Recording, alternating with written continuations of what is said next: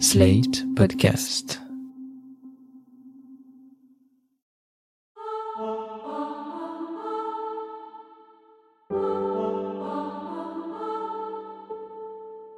J'ai plus 8 ans, j'ai plus 11 ans, je suis plus cette petite fille. Il y a cet enfant que je regarde. Je n'ai plus besoin de survivre, maintenant je peux vivre. Je l'ai reconnue. Elle est là. T'es invité à ta propre vie, à la vivre, et ne plus à la rêver dans ta tête. Je voudrais lui dire qu'on a trouvé une fin, c'est fini. Quelqu'un arrive et répare, et qu'elle ne souffre plus. C'est pas qu'on passe à autre chose, plus comme ça. Je suis plus euh, lestée, c'est ça? Plus tous les jours. C'est fini. Toute ma vie, j'ai attendu que quelqu'un vienne et me sauve. C'est fini.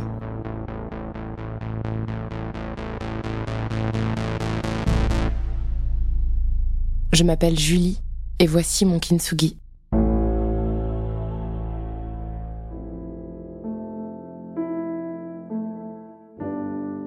Julie est ma meilleure amie depuis 18 ans. Entre ses 8 et ses 11 ans, elle a subi des agressions sexuelles de la part de son voisin.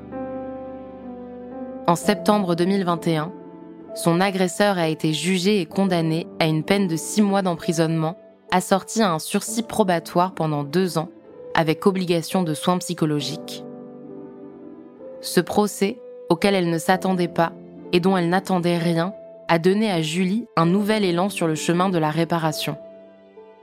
Ce chemin, elle l'a emprunté il y a des années maintenant, bien avant la réalisation de ce podcast, bien avant que la justice fasse son œuvre. Ce chemin, elle l'a emprunté seule, à son rythme, investissant des espaces ordinaires ou extraordinaires de réparation, de reconstruction et peut-être même de résilience.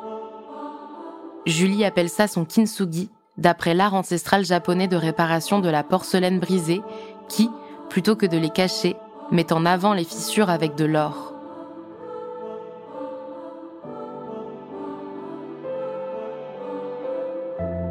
Vous écoutez Kintsugi, l'histoire de ma reconstruction, un podcast de Nina Pareja avec Julie, produit et réalisé par Slate.fr.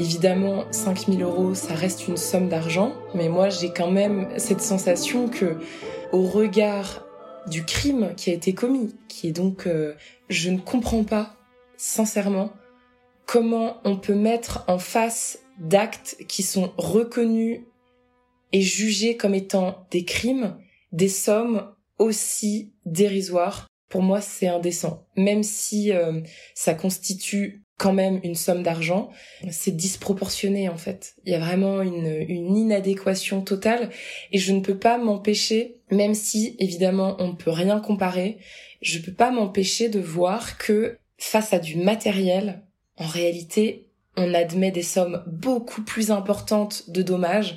Tout à coup, on a beaucoup moins de scrupules à mettre en face du préjudice des sommes qui sont importantes et qui correspondent à peu près à ce qu'on imagine être le préjudice de la personne qui le subit. Et dès lors qu'il s'agit d'un individu, d'un être humain, d'un enfant, d'une femme, d'un homme, alors là, cette logique disparaît et le manque de considération qu'on a pour les êtres humains, pour le vivant dans son ensemble, apparaît. Et là, c'est des sommes qui correspondent à euh, au mépris en réalité qu'on réserve euh, aux individus. Et c'est ça, moi, qui me rend, euh, franchement, aujourd'hui, je, je trouve que ça rend dingue de se rendre compte à quel point, et aussi officiellement, on déconsidère les êtres humains. Voilà. Enfin, la justice peut pas te donner la sensation que 5000 euh, euros, ça peut correspondre à une réparation pour trois ans d'agression sexuelle. Je veux dire, soyons sérieux soyons sérieux un minimum. Et là, pour moi, ça ne l'est pas. Ça ne l'est pas. C'est gravissime parce qu'en fait, ce sont des crimes qui laissent euh, des traces indélébiles. Et ces personnes, en fait, elles doivent continuer de vivre avec les traces invisibles des meurtres qu'elles ont subis. Et on leur demande de se reconstruire assez rapidement et plutôt euh, joyeusement. et que euh, ce soit pas trop cher. Et moi, je pense que, au contraire, il faut mettre beaucoup, beaucoup, beaucoup d'argent face à ces crimes, symboliquement, pour leur donner au moins la même valeur, si ce n'est personnellement plus de valeur, que ce qui concerne le matériel. Tant que la justice ne se positionnera pas en faveur de dédommagements extrêmement élevés, mais au regard, encore une fois, des préjudices qui sont extrêmement élevés et des conséquences à vie, alors il faut mettre des sommes décentes. Et pour moi, 5000 euros, ça n'est pas décent. Ça correspond en rien à ce qui a été perpétré contre toi. Après le procès, certaines interrogations persistent. C'est au procès que j'ai compris. Alors même qu'il y avait un procès, je me suis dit, mais Julie, tu ne comprendras jamais pourquoi. Hmm. Lâche. Lâche. Évidemment, on a des pistes. C'est un phénomène systémique. Tout est mis en œuvre pour que ça arrive, pour hmm. que cette violence, elle existe à un moment dans ta vie ou dans la vie de quelqu'un qui t'est proche. Tous les paramètres, entre guillemets, sont réunis pour que. C'est mathématique, en fait. Mais au-delà de ça, il y a toujours, mais dans ma tête, je me disais, mais on n'est pas des statistiques. Il y a mm. toujours une marge de, tu peux toujours différer ton action. Tout est prêt pour que tu commettes l'action. Mais tu peux aussi décider de ne pas. Et donc moi je me disais mais pourquoi lui il a fait ça? Et c'était pourquoi il a fait ça et c'était pas pourquoi moi? Non, je me suis jamais demandé pourquoi moi. Non. Je me demandais pourquoi il fait ça. Pourquoi? Pour quelle raison? Parce que moi à l'époque je comprenais pas que c'était du plaisir qu'il avait. Bah oui. Je savais pas que c'était du plaisir qu'il pouvait tirer de ça. Mm, mm. Donc je ne comprenais pas, j'arrivais pas à associer ces actions avec une motivation. Mm. Ça correspondait pas à, à, aucune, euh, bah oui, à aucune représentation que j'avais. Donc je me disais mais qu'est-ce qui peut satisfaire en faisant ça Et en voyant sa tête au procès, je vois bien qu'il a rien satisfait du tout en fait. Donc c'est là aussi que ça m'a encore plus février parce que je me suis dit mais non seulement il a rien satisfait, mais en plus il a détruit. Hmm. Il s'est détruit. Il m'a détruit. Pourquoi? Et là, je me suis dit, tu ne peux pas. Enfin, tu vois, c'est un, hmm. c'est une limite. C'est des moments où je pense qu'on atteint des limites intellectuelles, physiques, métaphysiques, qui font que, euh, tu vois, comment t'expliques le mal, la présence du mal dans le monde, cette obsession de la violence. Bon, bah, je pense que voilà, faut, faut accepter de d'être suffisamment petit pour ne pas l'expliquer, quoi. Mais en tout cas, pour moi, mais je pense aussi c'est parce que j'avais pas d'émotion, la colère euh, n'a pas du tout effleuré la surface de de ma vie, en fait. C'était de l'inté... Par contre, euh, de la, en termes de pensée, waouh, ah, il m'a, ça m'a bouleversé parce qu'il m'a amené sur des terrains de pensée euh, qui étaient mais insolubles. Oui, c'est le truc que tu ne pourras jamais résoudre, quoi. Exactement. C'est le mystère de ma vie à l'heure mmh. actuelle. C'est un mystère.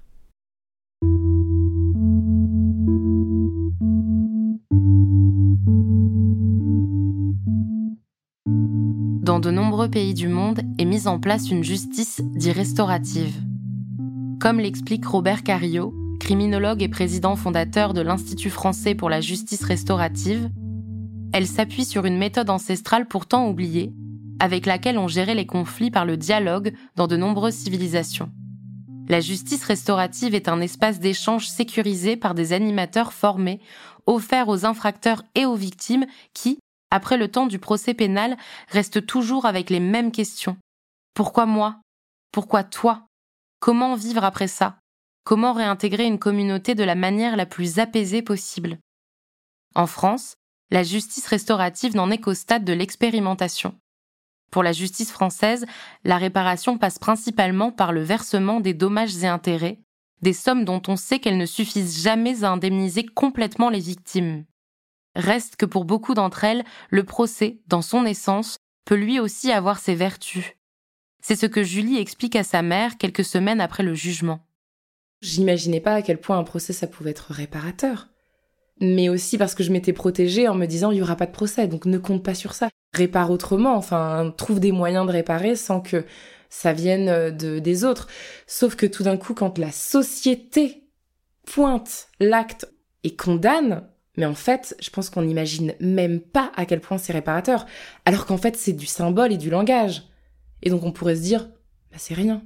Mais ça répare que tout d'un coup, tout ce silence, toute cette lâcheté, elle est visible et devant tout le monde. Bah ouais, elle est reconnue. Elle est reconnue. Et la personne est obligée de l'assumer devant une assemblée entière. Et en fait, mais ça c'est... Mais on peut pas l'imaginer quand on l'a pas vécu. Moi, je pouvais pas imaginer. Moi, je pensais que je pourrais parler. J'ai jamais imaginé que mon corps allait me lâcher euh, en mode c'est trop pour moi là, en fait. J'arrivais même pas à arrêter de pleurer, tu vois. Je, je me disais mais arrête. Et d'ailleurs, le seul souvenir à peu près que j'ai, c'est la juge qui dit est-ce que ça vous répare justement qu'il vous ait demandé pardon? Et moi, je me souviens de même pas pouvoir dire oui et de secouer la tête Mm. en la regardant, tu vois, en la, en la suppliant qu'elle comprenne le mot que je pouvais pas sortir. Tellement c'était euh, ça, mais par exemple, j'aurais jamais imaginé que je serais dans cet état.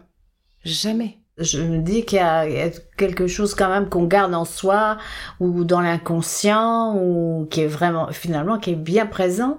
Ça t'a fait quoi, toi, Hélène, de l'avoir comme ça, Julie? À la limite, moi j'allais pleurer aussi quoi. hein. C'était très émouvant de de de voir qu'après tant de temps, euh, elle était aussi encore choquée et puis euh, ouais ouais, Ouais, c'était c'était dur aussi, c'était émouvant hein, de de la de la voir comme ça. euh, Bah ouais. Non, mais moi, c'est marrant parce que c'est comme si, effectivement, tu mets les choses quelque part. Mm. Tu les mets quelque part. Il y a, le corps est, tellement intelligent, enfin.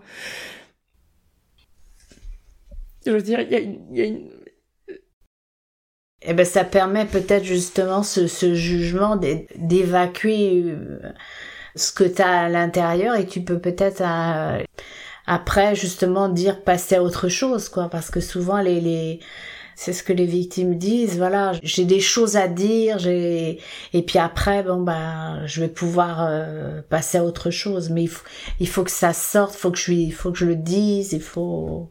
Mais en plus, je sais pas si vraiment on passe à autre chose, mais en fait, c'est juste, on, on permet, on donne une place. En fait, c'est qu'à un moment donné, pendant quelques minutes ou quelques heures, ça a une place. Et ça existe euh, pour tout le monde et en dehors de soi. C'est incroyable. En fait, je me suis dit, mais effectivement, toutes ces années, moi j'ai trouvé ça incroyable qu'il y ait une telle coopération, justement, entre mon corps et euh, ma, tête pour qu'ils mettent ça quelque part et que je puisse pour me permettre de continuer à faire ma vie malgré que ça et que ça existe. Ça existe mais c'est quelque part. Et je peux continuer à vivre et c'est mais ça reste là. Je pense que c'est pas qu'on passe à autre chose.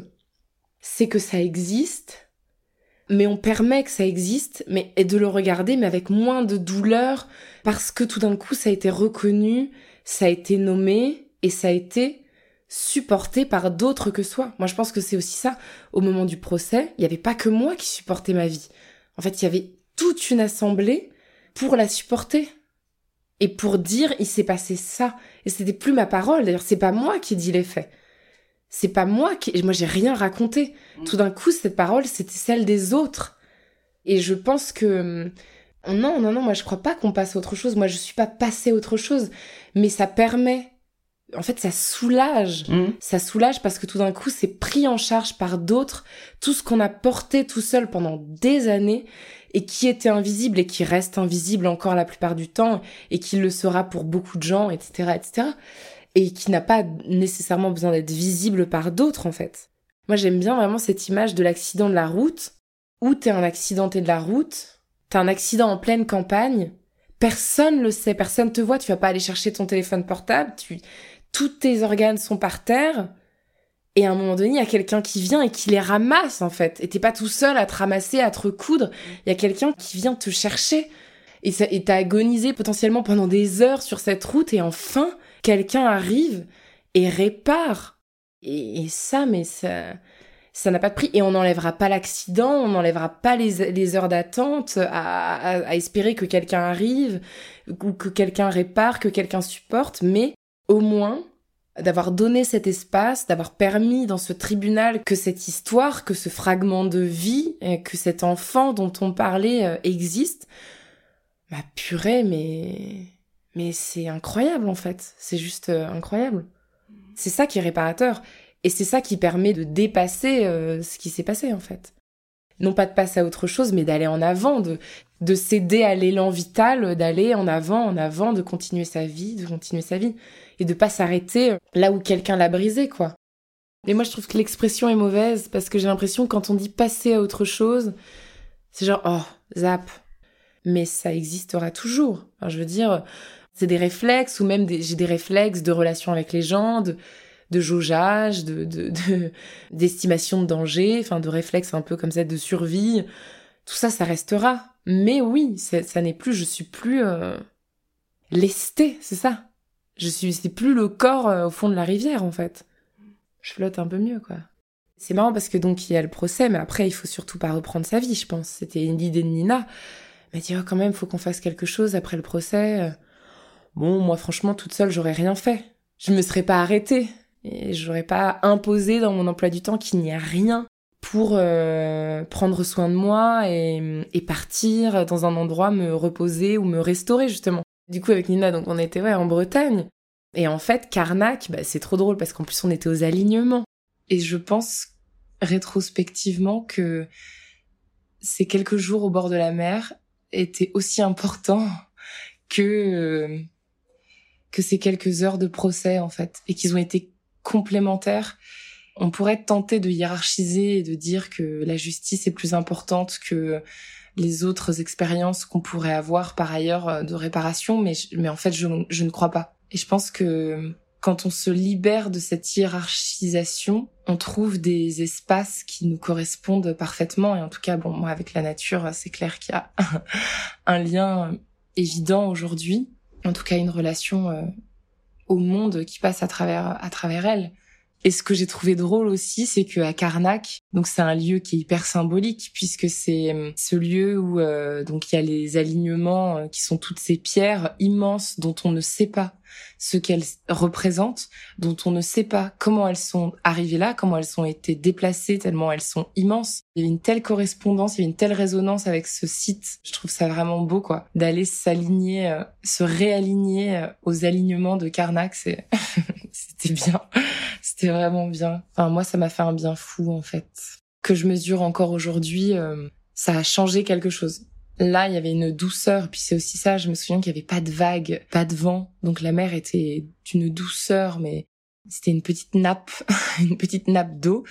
Je pense que c'est intéressant d'essayer de d'inventer des endroits de restauration pour soi, en fait, de rester euh, le créateur euh, de sa réparation, et, et euh, je pense que c'est c'est quand même la meilleure manière de bah, de faire correspondre à sa vie, à ce qu'on est, quoi. Le procès, c'est une chose, mais c'est un élément parmi d'autres éléments de soins. Derrière, il faut, il faut de la restauration, il faut de la, il faut que quelque chose prenne soin. Et moi, euh, c'était la mer, c'est clair.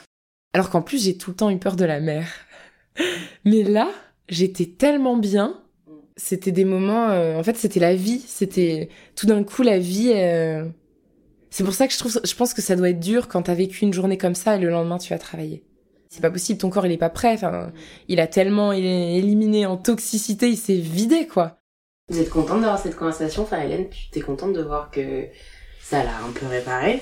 ah oui, oui, oui, ben, je pense que de le fait qu'elle soit reconnue euh, victime et tout ça, oui, je crois que c'est important parce que sinon, oui, ça, aurait été resté caché comme quelque chose qui n'avait pas d'importance, alors que pour elle, ça a été euh, un choc et tout, donc euh, il fallait que oui, que ça soit reconnu et exposé, hein, c'est sûr, pour qu'on reconnaisse, oui, la, la, gravité de, de, ce qui s'était passé. Et puis elle, du coup, euh, bah, elle comprend mieux que celle là à, ce point bah, traumatisée, quoi. Mais c'est pour ça que moi, suite à ça, et même aujourd'hui, je peux pas m'empêcher de penser à toutes les personnes dont on ne reconnaîtra jamais ça. Mm. Moi, aujourd'hui, c'est une chance, je fais partie des, je sais pas, c'est, c'est quoi le pourcentage, mais... Et pour continuer dans ce truc de réparation, enfin, tu penses qu'il y a encore des étapes? Bah oui. Bah, en fait, les choses, elles se font quand même petit à petit. On peut pas se forcer en plus. C'est ça qui est, qui est bizarre, c'est que le temps, il est explosé. Entre le moment où tu parles, le moment où il y a un procès. Pour moi, le parcours, il est pas fini, mais il est en cours, mais c'est marrant parce que, bon, bah, bah après, euh, oui, je pense qu'il faudrait quand même que j'aille voir une psy à qui j'ose en parler. Maintenant, je suis en mesure de le faire. J'ai la force de le faire. J'ai la force de m'y confronter et de, mais oui. C'est avec l'argent obtenu en justice que Julie décide d'abord d'aller voir une psychiatre et psychanalyste. Déjà au téléphone et à l'interphone, moi je trouve qu'elle était un peu sèche. Et j'arrive dans son cabinet. Au bout de 10 minutes, une patiente sort et elle me dit euh, très gentiment, là, cette fois, euh, j'en ai encore pour une petite dizaine de minutes et je viens vous chercher. Elle vient me chercher, elle me dit, bon bah alors, euh, expliquez-moi, qu'est-ce que vous faites là? Pourquoi vous venez? C'est quoi votre question? En fait, elle m'a désarçonnée parce que déjà je la trouvais brutale. C'est la première fois que je vois une psychanalyste, donc j'ai essayé de brodouiller que j'avais évidemment des raisons connues ou des blessures connues, des choses identifiées, mais que là j'étais à un moment de ma vie, un, un vrai changement, que j'avais vraiment à tout niveau, que ce soit géographique, professionnel, amoureux, euh, tout était euh, bouleversé et tout ça. Et que ça me paraissait un moment opportun pour entamer un travail et puis euh, voilà, essayer de me connaître un peu plus. Je lui parle de plein de choses, un questionnement identitaire, puis ensuite une séparation amoureuse, et puis etc., etc. En même temps, je sais pas comment dire, j'ai l'impression qu'elle voulait me, me pousser dans mes retranchements, tu vois. Et donc moi je me disais bon, euh, je, lui racontais quand même des choses intimes quoi. Puis et puis elle me dit, euh, je comprends pas, tout va bien dans votre vie en fait. Mais pourquoi vous êtes là? Donc je lui ai finalement parlé quand même du fait que bah parmi les changements aussi cette année, il y avait eu un procès qui était assez important dans ma vie puisqu'il venait euh, ouais réparer en tout cas une, une, une blessure d'enfance donc euh, agression sexuelle. Euh. Elle me dit, vous avez été violée? J'ai dit, non, c'était une agression sexuelle. Enfin bon, euh, c'est toujours un peu... Elle me dit, c'était qui? C'était vous sur lui ou lui sur vous? Enfin, les gestes en gros, tu vois. Je lui dis, bah c'était lui sur moi. Oh, et, ouais, avec une violence Ouais, elle m'a dit, bon, on reparlera ça un autre moment, plus tard. Dans ma tête, je me suis dit, bah, tu crois que parce que t'es psychanalyste, mm. je vais te donner accès à ma vie comme ça, alors qu'elle a été profondément verrouillée et encore aujourd'hui, même moi-même, j'y ai pas accès, parce que je te paye ou parce que t'as un statut qui fait que t'es censé savoir ma vie. Franchement, j'ai dû passer une demi-heure à l'attendre dans son cabinet et ça a dû durer moins de dix minutes, le, rendez-vous euh, ensemble. Je sais pas si c'est parce que c'était brutal que j'ai trouvé que c'était court, parce que j'ai été euh, un peu surprise, que j'avais l'impression qu'elle me mettait à la porte, mais vraiment c'était ça. J'avais l'impression de lui avoir donné ma vie dans les grandes lignes, que des choses pragmatiques, mais en même temps hyper euh, intimes. Mais là, tu vois, c'est une nana, elle a 67 ans, je pense, dans ces eaux-là. Elle écrit des livres, elle est un peu sûre d'elle, elle est...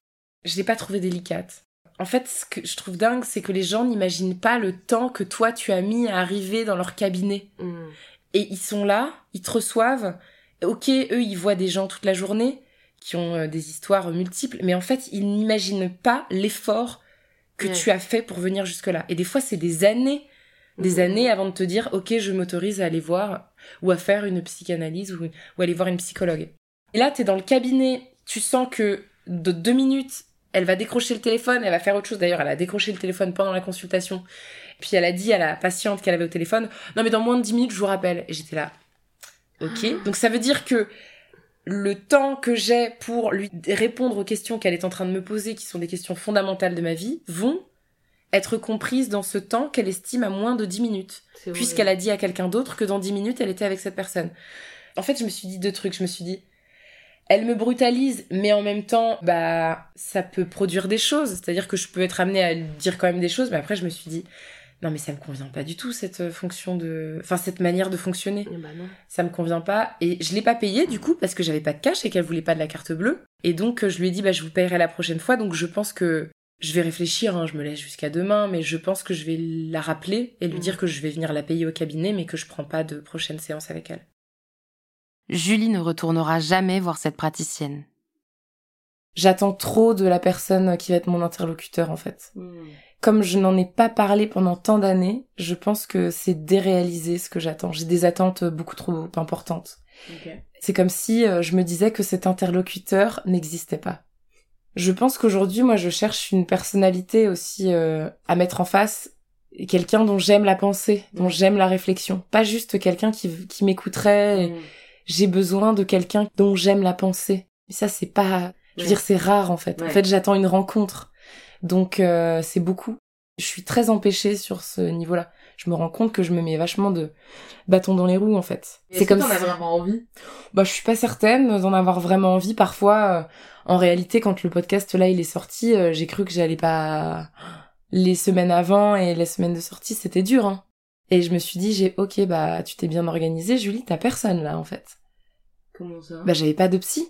J'ai Ah. j'ai cru que j'allais voir quelqu'un. En fait, elle m'a dit, je peux pas vous recevoir avant septembre. Et là, je me suis euh, effondrée. Hein. En fait, je me suis dit, mais c'est pas possible. En fait, du coup, je peux compter sur personne. Tant pis. Et finalement, j'ai retrouvé ailleurs euh, des ressources, mais j'aurais pu mieux m'organiser euh, dans ça. Parce que la sortie du podcast c'était si dur que ça, tu me l'as pas dit. Ben, quand même, j'ai eu des petits moments d'angoisse, ouais. Hmm. Ouais. Mais lié au podcast, tu penses vraiment? Ah bah complètement. Mais c'est tout, c'est un, c'est un cocktail en fait. Tout d'un coup, euh, je m'expose avec une parole extrêmement intime qui parle de ce dont je ne voulais pas parler. Je me retrouve confrontée à quelque chose qui en plus me dépasse. Tout d'un coup, je me suis dit, euh, Oh, c'est dur. À ce moment-là, j'aurais eu besoin d'un psy. De voir quelqu'un à qui je pouvais dire, ah, je comprends pas bien ce que je ressens, là, en tout cas, je me sens fragile, etc. J'ai cette habitude de n'avoir jamais été aidée je compte tellement sur moi-même tout le temps, mais aujourd'hui, justement, par rapport à ça, j'aimerais, j'aimerais parvenir à demander de l'aide, mais en tout, hein. C'est pas que là, voir un psy, ou je sais pas si je verrai un psy, mais en tout cas, arriver dans ma vie future à demander de l'aide quand j'ai un problème, ou quand j'en ai besoin. Et ne plus me dire, ne plus avoir ce réflexe de dire, je fais toute seule, je Ouais. trace toute seule, j'avance, coûte que coûte, ce truc, euh, Hmm. mais hyper euh, dur. Mais ce qui est fou, c'est que je n'ai même pas, je ne pense pas à demander d'aide. Ça ne vient même pas me traverser l'esprit. Je me dis pas quelqu'un peut m'aider. Mais c'est fou en fait. Mais on est combien à penser comme ça? Je sais pas. En tout cas, moi, c'est vrai que c'est un truc de, ouais, c'est un truc de l'enfance. Hein. Je compte sur personne, jamais. Hmm. Bah, tu vas pas bien loin en fait Bah. quand tu ne comptes que sur toi. C'est pas C'est un possible. peu triste en fait. Oui. Surtout que t'as plein de gens qui t'aiment, donc euh, enfin tu vois, tu peux aussi les mobiliser. Ouais, mais je... de- ouais, bien sûr, bien sûr. Sur des trucs évidents, euh, comme euh, je peux pas déménager ma maison toute seule, je vais y penser. Mais sur le reste, même si ça me prend des milliards de temps supplémentaires, je n'y pense pas. Donc ça, c'est un truc que j'aimerais vraiment. C'est toujours un peu ce même truc de pas être euh, capable de d'être un peu en accord avec ses émotions que je trouve euh, qui est carrément Ah, mieux qu'avant même. tellement arrangé. Je suis moins dissociée aujourd'hui. Presque, mais même, je dirais presque plus dissociée. Et ça, je l'ai vu. Je l'ai vu parce que j'ai été beaucoup émue euh, en écoutant des gens.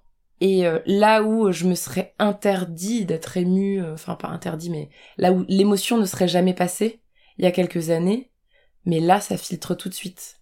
Tout d'un coup, j'étais émue et je l'acceptais. Mm, mm, mm. Et euh, en fait, ce qui est dingue, c'est que c'est à travers les autres, encore une fois, que je me suis rendu compte que j'avais des émotions parce que je me suis dit, je suis beaucoup plus en. Parce que c'est pas que je suis plus en empathie avec leur vie, c'est que c'est comme si j'arrivais mieux à les écouter. Je Ouais. les entends mieux, en fait. Il y a moins d'obstacles entre nous et ça circule, ça circule. Je, je, je comprends ce que je ressens, j'entends ce que je ressens, du coup j'entends mieux ce que ressent l'autre et, et c'est euh, hyper avec- euh, vertueux. Avec ta mère. Genre la première conversation Ouais. qu'on enregistre. Vous êtes dans une pudeur, mais moi, euh, Ouais. qui- que je trouve, euh, de mon point de vue, presque... C'est presque effrayant, en fait. Ouais. Ah mais c'est effrayant, je pense, euh, la pudeur à ce à ce à niveau-là. ce niveau-là. Quand on, on est retourné voir ta mère après le procès, bah, t'as été ému devant ta mère. Ouais. Ah non, maintenant ça passe. Les choses elles passent en fait. Ouais. Elles me traversent et j'accepte que ça me traverse. Et c'est tellement agréable. Ouais. En fait, j'accepte d'être dépassée Hmm. maintenant. Et c'est un truc de sécurité aussi. Je pense que maintenant j'ai la sécurité matérielle, affective, physique d'être dépassée par la vie, d'être dépassée par mon existence. Je peux me risquer à nouveau de vivre parce que mon cadre, il est dans ma vie, c'est à nouveau ou peut-être même pour la première fois à ce point, sécurisant en fait. Maintenant, et ça c'est vraiment un truc du, lié aussi au podcast, et à ce parcours que j'ai fait, à partir du moment où j'ai dit ça, c'est comme si euh, un secret te mettait au secret pour tout. Et donc tu te tais, tu ne dis pas ce que tu penses, mais sur des choses qui peuvent sembler anodines. Tu prends ce réflexe de te taire, de pas t'exprimer, de ne pas donner ton point de vue, de ne pas t'opposer, de ne pas déranger, de prendre le moins de place possible, de tout silencier. Et aujourd'hui, je dis ce que je pense. Et maintenant, j'arrive à m'affirmer en fait. Mais sur les sujets, j'étais un tapis en fait. Mm. On me marchait dessus. Je disais rien, et même si j'étais pas d'accord, même si éthiquement les choses elles me posaient vraiment problème, je ne m'affirmais pas parce que pour moi c'était pas possible. J'étais muselée en fait.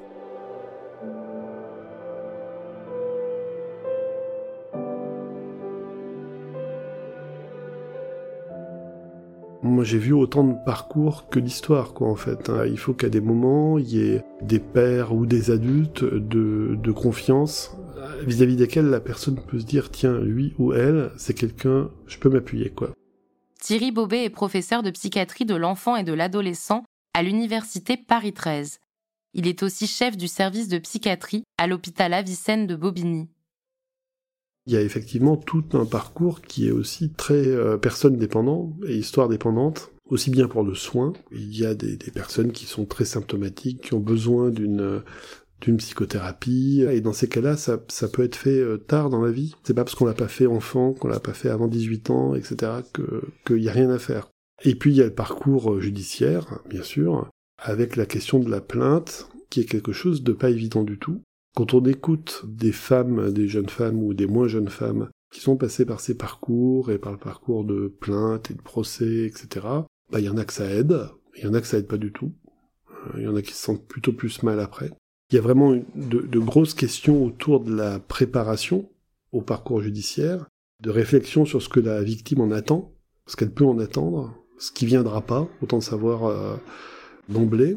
Je vois beaucoup de gens qui s'engagent dans ces parcours-là sans même savoir ce que c'est qu'un non-lieu. Quand un juge dit non-lieu, ils ont l'impression qu'ils sont euh, niés dans leur, euh, dans leur humanité, leur singularité, etc. Alors que euh, voilà, c'est des choses qui devraient être évoquées.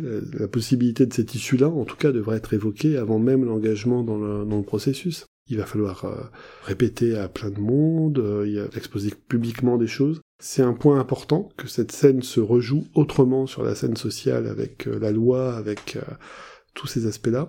En même temps, moi je ne pourrais pas dire toutes les personnes qui ont été victimes doivent porter plainte, sinon elles guériront pas.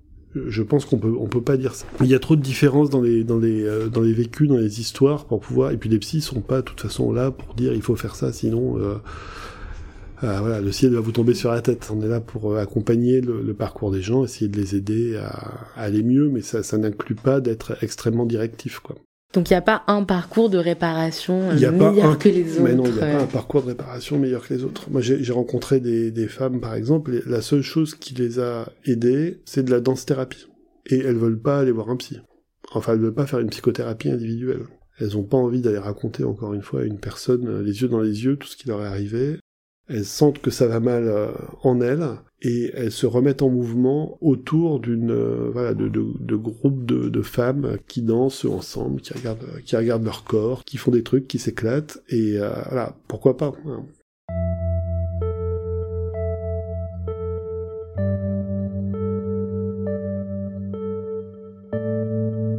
Est-ce que aujourd'hui tu peux dire que t'es heureuse ou pas? Ah ouais. ouais, ouais, ouais, ouais. Mais aujourd'hui, j'ai l'impression de me ressembler de plus en plus, d'être au plus près de moi en fait, d'arriver. Je m'arrive en fait. C'est incroyable. C'est vraiment incroyable. C'est comme si je, ah, il y avait des, des obstacles, des murs qui s'effondraient petit à petit, petit à petit, petit à petit, pour arriver à quelque chose de, mais peut-être de tout petit, hmm. mais à l'essence en fait. Aujourd'hui, en plus de la joie, j'ai une vie qui, je trouve que ma vie me ressemble. J'ai l'impression de ne plus subir personne. J'ai plus de relations. Là, à l'heure actuelle, dans ma vie, j'ai pas une seule relation toxique. C'est fini. Mais je pense que c'est lié aussi à ça, au célibat. Tout d'un coup, je me retrouve toute seule. pour la première fois depuis ma majorité. Et donc euh, je me dis mais c'est quoi ma vie? Mm. C'est quoi la vie que je veux moi? Et ça, tu penses que c'est lié à tout ce qui s'est passé ces trois dernières années? Enfin, Ouais. Parce qu'aujourd'hui je supporte plus aucune maltraitance. Ce qui n'était pas le cas il y a quelques années. Parce que c'est terrible mais on a une habitude, ça s'inscrit tellement puissamment. mm, Quand t'es conditionné à la violence, tu ne la vois même pas. vrai. elle fait partie de ta vie comme euh, comme tu manges tous les jours, comme tu bois tous les jours, tu l'interroges pas. Tu te dis pas que c'est anormal. Mais moi, je repérais pas. La plupart du temps, les, les, la maltraitance que je pouvais vivre euh, en couple, mais j'ai mis des années à la voir. Je me disais pas, mais il me traite pas bien. C'était comme ça. Et comme aujourd'hui, j'arrive à identifier les comportements qui sont maltraitants, bah, quand on veut plus dans ta vie, il reste pas beaucoup de relations.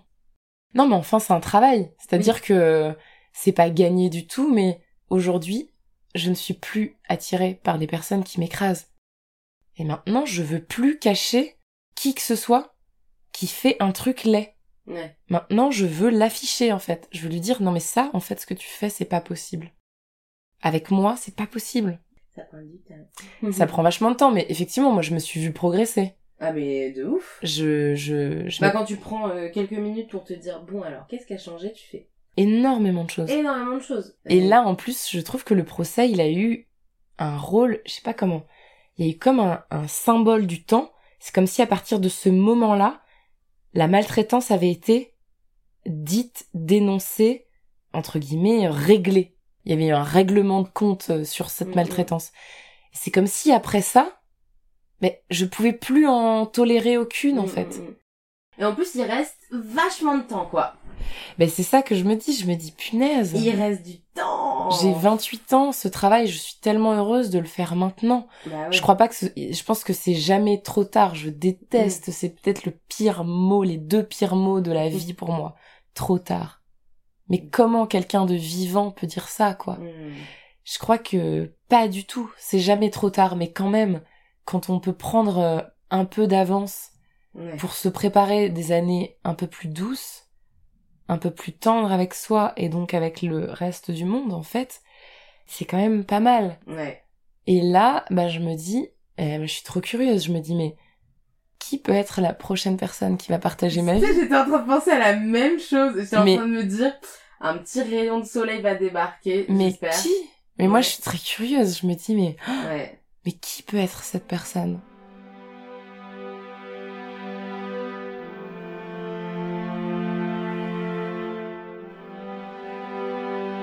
Par rapport à la reconstruction, toi, Ouais. aujourd'hui, tu l'envisages beaucoup par euh, des moyens un peu détournés. Enfin, des moyens un peu détournés. Des moyens moins évidents, pardon. Des Ouais. moyens moins évidents. Les massages, le chant. Moi, je pense que j'ai inventé pour moi un truc parce que ça me correspond. Oui. Mais, euh, C'est pas une formule, mais C'est pas du tout- que tu moi, ça- aujourd'hui, quoi? Ouais, voilà, moi ça me correspond parfaitement parce que disons que j'essaye euh, d'être tendre avec euh, moi-même et je me dis bon, de quoi j'ai besoin? Les massages, j'ai vu que ça me faisait un bien fou, mais ça fait un bien. En réalité, ce qui est horrible, c'est que ça fait un bien fou à tout le monde. Mais oui, les massages, euh, c'est une manière de. En fait, mon corps, j'ai l'impression que depuis que j'ai ces rendez-vous réguliers, il a moins de pression parce que c'est comme si c'est un rapport de confiance en fait Mm. il sait que je vais bien le traiter. Je sais que hum, il va y avoir des moments de bien-être à- où euh, tout d'un coup je vais pouvoir récupérer, être dénouée, etc. Donc en fait, déjà au quotidien, j'ai moins de stress physique. J'adorerais dire oui, mais tout le monde, allez vous faire masser. Mais la vérité, c'est que ça coûte une blinde. Ouais. Ça répare mon corps d'une manière exceptionnelle. Dans le lien, euh, j'ai totalement confiance. J'apprends à faire confiance à quelqu'un qui me touche. Donc ouais, les massages, euh, c'est important. Mais le théâtre, c'est ça. Je pense que c'est passé par de la dépense. J'avais besoin de me dépenser, en fait. Comme s'il y avait une énergie qui avait été retenue, bloquée, en fait. Et qu'il fallait que je remette mon corps, que je rejette mon corps dans, dans le mouvement et que j'ai pas peur de m'égratigner, que j'ai plus peur pour lui qu'il est mal. Alors, le but, c'est pas de le faire souffrir, mais c'est de me, de prendre le risque de, de faire un pas. Et donc, bah, le théâtre, c'est remettre mon corps en mouvement. Ça a fait le job. Ce qui est génial au théâtre, c'est que tu as un cadre dramaturgique qui fait que tu décortiques la situation. Ce qu'on ne peut pas faire dans la vie puisqu'on n'a pas de temps d'avance. Donc là, tout d'un coup, t'es plus dans un temps social, t'es dans un temps, t'es dans un espace sensible où tu peux Mm, mm, mm. construire le monde. Mais ça, ça te sauve, ça te réconcilie. Et donc euh, moi, je pense que ça m'a, ça m'a réparé parce que là, tout à coup, je pouvais, déjà, je pouvais être quelqu'un d'autre Ouais. avant de pouvoir être moi-même en fait. Comme tu dis, c'est des détours, mais moi je fais que ça. Si je dois préparer, je sais pas, là comme là, pour préparer un film, il faut que j'écrive un livre à côté, ou je suis pas en ligne droite en fait.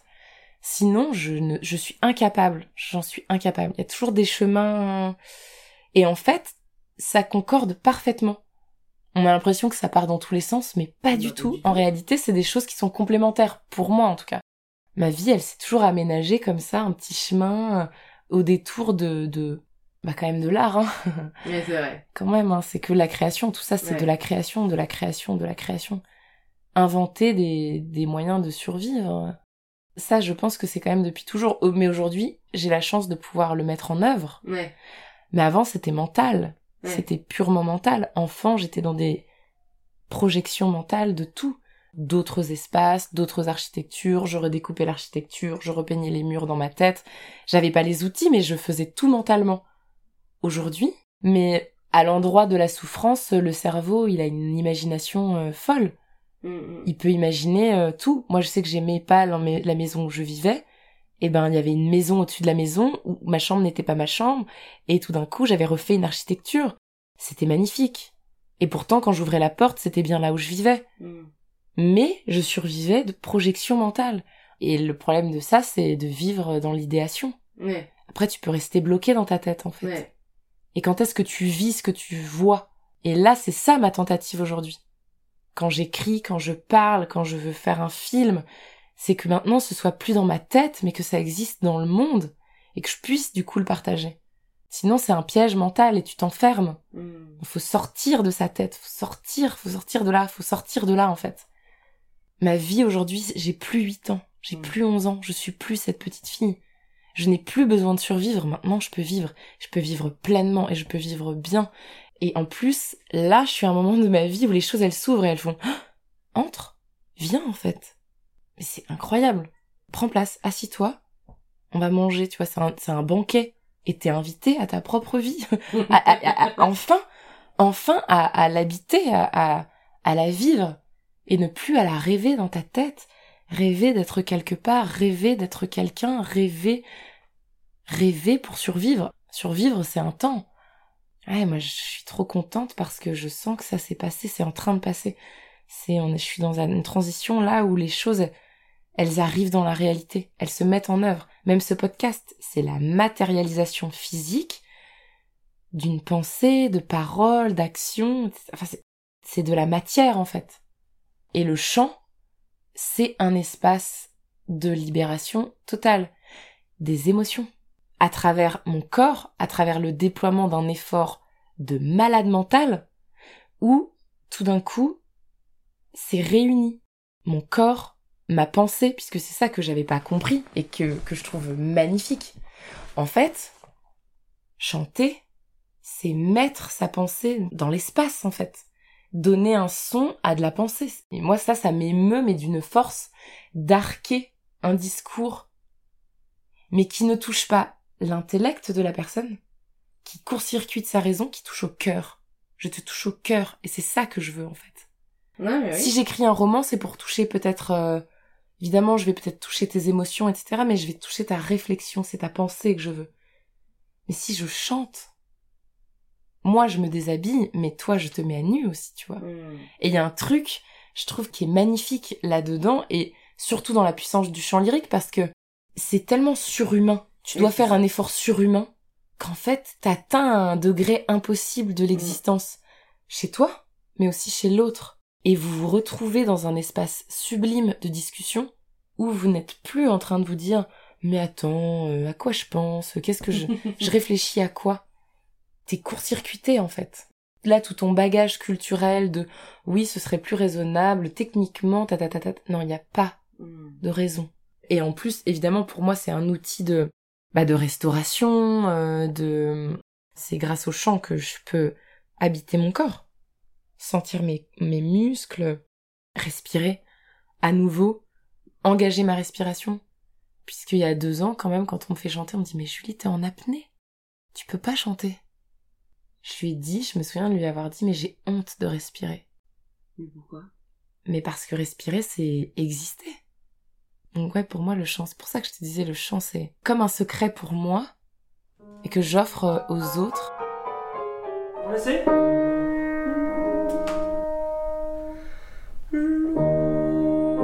Oui, c'est mieux. C'est pas grave, c'est c'est vrai, on s'en fout. Le son était mieux. Oui. Tout à l'heure était un peu trop fer- euh, Oui, fermé oui, peut-être. Non, je me suis fait surprendre, j'ai genre, on est où, on est où, ok.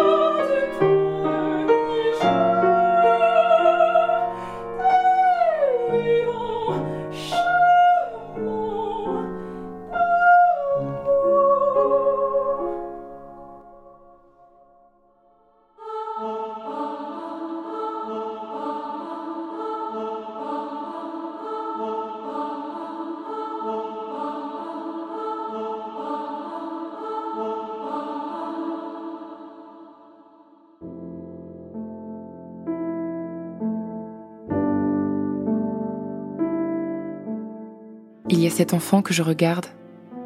Il y a cet enfant qui me tourne le dos. Je ne vois pas son visage. D'abord, je sais simplement que c'est elle. Je l'ai su. Je l'ai reconnue. Elle est là. Comme plantée sur une plage sans contour. Elle regarde l'eau. C'est fini. Je voudrais lui dire qu'on a trouvé une fin et qu'elle ne souffre plus. Comme ça. Plus tous les jours. C'est à elle que je parle. Toute ma vie, j'ai attendu que quelqu'un vienne et me sauve. Sans savoir que cette personne que j'attendais, c'était moi.